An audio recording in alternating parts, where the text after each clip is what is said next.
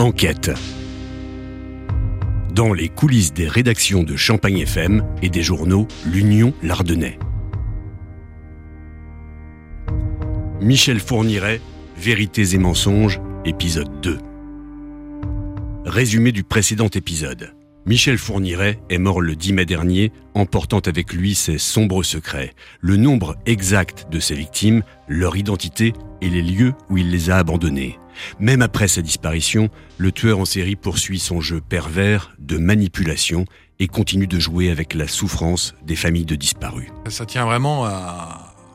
souvent au, profil du tueur en série. Hein. Philippe Dufresne, journaliste à l'Union Lardonnais et auteur du livre Fournirait Vérités et mensonges. Dans la grande majorité des cas, c'est le besoin d'être l'égal de Dieu, le besoin d'être dans un pouvoir absolu, donc forcément d'être le chef d'orchestre. Euh, au regard de ça, euh, il a effectivement orchestré des moments où il a pu lâcher. Il y a, eu un moment, une espèce de, fantasme autour de, de qui était que euh, s'il disait une chose, c'est que c'était vrai. Notamment, il y a des des experts euh, psychologues qui ont pensé ça, euh, de bonne foi, hein, il ne s'agit pas de leur, jeter la pierre, mais on s'est aperçu que non. C'est quelqu'un qui ment quand ça l'amuse, c'est quelqu'un qui dit la vérité quand ça l'amuse, voilà, point. Et à partir de là, forcément, il va faire des choix. ces choix seront euh, motivés par cette mise en scène de sa vie. Et on avait remarqué pas mal de choses entre collègues, c'est que notamment quand il commence à y avoir une vraie concurrence médiatique, je pense Nordal Lelandais ou Jonathan Daval, comme par hasard, lui va faire des, déclarations ou ses fameux aveux en creux, ou Monique Olivier va le faire. Ça fait partie de ces personnages qui finalement euh, n'étaient pas que dans la revendication, que dans une vie euh, publique de criminel. Non, non, il y a d'abord une grosse part de satisfaction personnelle. Et j'allais même dire que cette part de mystère qu'ils ont besoin d'emmener avec eux fait partie de leur, euh, de leur mise en scène de vie et de leur plaisir. L'activité meurtrière de Michel Fourniret et de son ex-épouse Monique Olivier s'étend sur une très large période. En 1987, le couple enlève à Auxerre Isabelle Laville, une adolescente dont le corps ne sera retrouvé que 20 ans plus tard. Et ce n'est qu'en 2003 que le tueur est interpellé après un enlèvement raté en Belgique. Difficile de comprendre comment il est parvenu à passer à travers les mailles du filet toutes ces années. Euh, moi, il n'est pas question d'aller une fois de plus critiquer des enquêteurs qui ont quand même fait un boulot de dingue, parce que s'ils n'avaient pas réussi à arrêter ce monsieur, ils n'auraient jamais arrêté d'enlever et de tuer. Ça, faut vraiment en avoir conscience. Les gens aujourd'hui qui disent euh, non, ces gens n'ont pas bien fait leur travail, si, ils ont bien fait leur travail. Maintenant, est-ce que la machine judiciaire, est-ce que la machine administrative a été réellement efficace? Non. Parce que il y a d'abord des choses qui s'expliquent logiquement. À l'époque, on avait un peu de mal à envisager quand même qu'un tueur en série déjà puisse exister sur le territoire français, même s'il y a eu euh, quand même des, antécédents, euh, sur le territoire belge, mais alors qu'il puisse travailler sur les deux territoires simultanément, depuis aussi longtemps, on a quand même beaucoup de mal à, l'imaginer. Ça, c'est une chose qui peut tout à fait se comprendre. Ce qui est plus compliqué à, accepter, c'est que notamment à deux reprises, euh, pendant la fameuse période blanche, deux jeunes femmes réussissent à s'enfuir, à échapper à, la tentative d'enlèvement de, Michel Fourniret, elle relève la plaque d'immatriculation.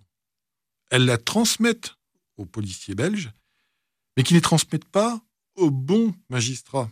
En Belgique, c'est pas le même système qu'en France. Il aurait fallu que ça vienne vraiment sur le bureau du magistrat qui enquêtait sur la disparition de telle jeune fille. Et là, on a franchement raté euh, le coche à deux reprises. Ce qui est dramatique, c'est qu'on sait qu'il y a au moins eu trois mortes après ces deux, ces deux affaires. Hein. Euh, la petite saison, la petite Tompong et puis la petite Mouzin.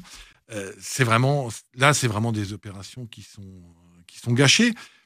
C'est pas moi qui le dis, hein, c'est le procureur du roi Bourlet, quand même, dans son livre La Tracolou, qui est vraiment un excellent bouquin. Faut, si on s'intéresse à cette affaire, faut, faut le lire.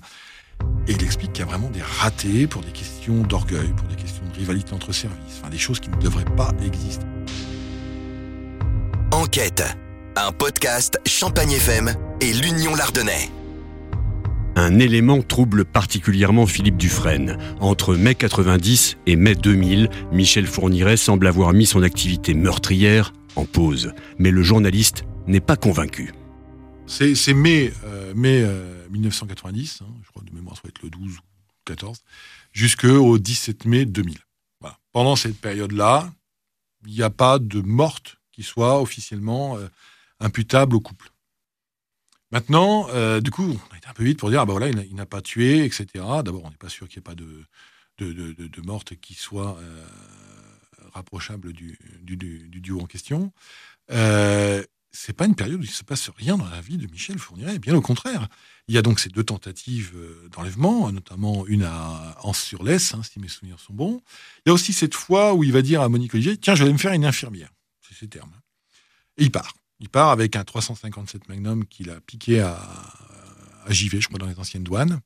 Et il se planque dans, le, parking de l'école d'infirmière de, Jet, hein, euh, en, en, Belgique.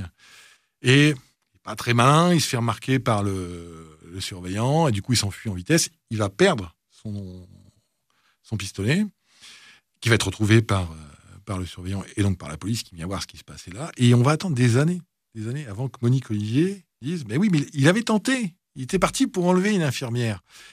Et là, ils vont se dire Ah bah, tiens, effectivement, il y a cette arme. Hop, on fait la jonction entre les deux affaires.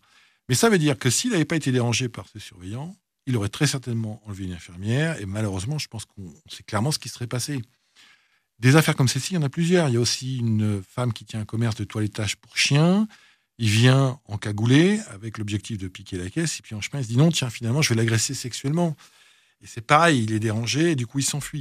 Donc c'est-à-dire que c'est quelqu'un qui a continué à être avec ses, euh, ses, ses, ses démons à, à, caractère de domination sexuelle sur, sur des femmes pendant ces dix ans en question. Malgré la mort de Michel Fourniret, des enquêtes se poursuivent sur d'autres meurtres ou disparitions qui pourraient lui être attribuées, parfois à tort. C'est un petit peu pour le, le, syndrome du salaud à tout faire. Hein. C'est-à-dire qu'il y a un moment donné, on se dit tiens, ça pourrait être lui. Oui, ça pourrait. Ça ne veut pas dire que c'est lui. Il y a quelques affaires pour lesquelles euh, les enquêteurs travaillent sur la piste fournirait. Moi, j'ai un peu plus de mal à y croire. Hein. Il y a une affaire euh, dans, Lyon pour laquelle la jeune femme a été retrouvée euh, noyée avec des menottes. Je crois que c'est un foulard ou un sous-vêtement qui est enchâssé dans sa bouche. Sincèrement, sur, cette affaire-là, j'ai du mal à croire que ce soit, que ce soit Michel Fourniret. En revanche, il y a une disparition d'une jeune fille de 17 ans, juste avant le bac, euh, en Haute-Savoie. Euh, la petite Valin, si mes souvenirs sont bons, euh, c'est vrai quand même que ça, ça aurait tout pour coller. Maintenant, est-ce que c'est obligatoirement ça? Je suis pas enquêteur, je suis pas procureur, je suis pas juge d'instruction. Philippe Dufresne est convaincu que l'on n'a pas fini d'entendre parler de Michel Fourniret. Je suis sûr que c'est ce qui lui aurait plu. Maintenant, est-ce qu'il faut rentrer là-dedans? Je ne sais pas.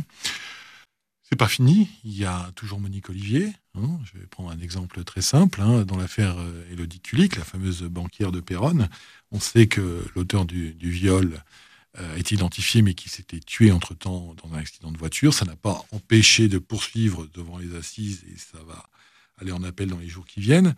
Euh, un personnage qui est identifié comme étant son complice. Ça veut dire que dans les affaires qui sont actuellement encore en instruction dans le dossier des fournirés, il y a encore Monique Olivier qui va avoir